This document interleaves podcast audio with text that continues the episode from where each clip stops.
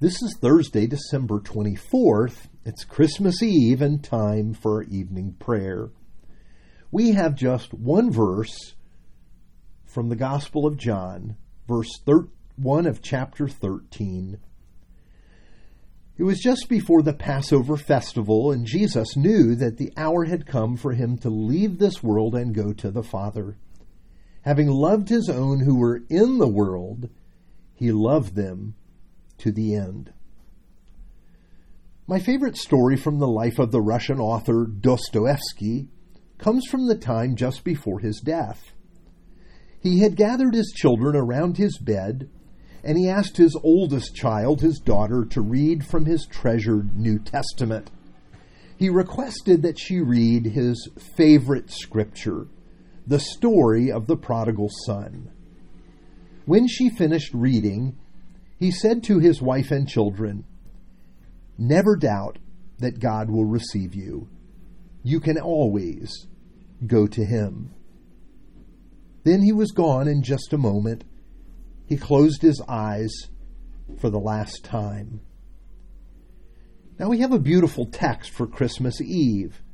These words give us the introduction by John to the celebration of the Passover that Jesus has with his disciples.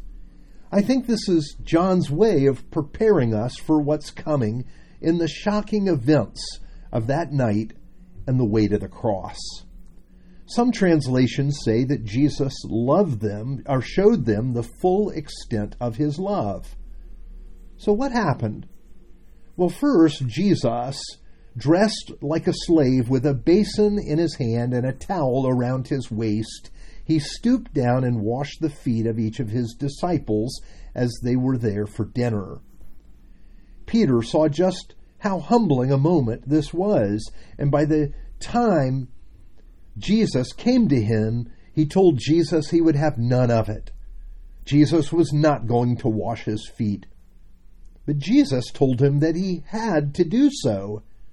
You see, that washing was a picture of the cleansing that only Jesus could provide, that was necessary for entrance into the banquet of God. At dinner, the second surprise came. Jesus changed the script for the Passover, explaining to them, This is my body given for you, and this is the cup of the new covenant in my blood poured out for many. Then Abruptly, Judas left the meal, and the meal ended. They didn't finish, but instead, Jesus led them out to the Garden of Gethsemane. That word Gethsemane means crushing. The disciples would watch until they fell asleep as Jesus prayed and was crushed by the burden of his mission.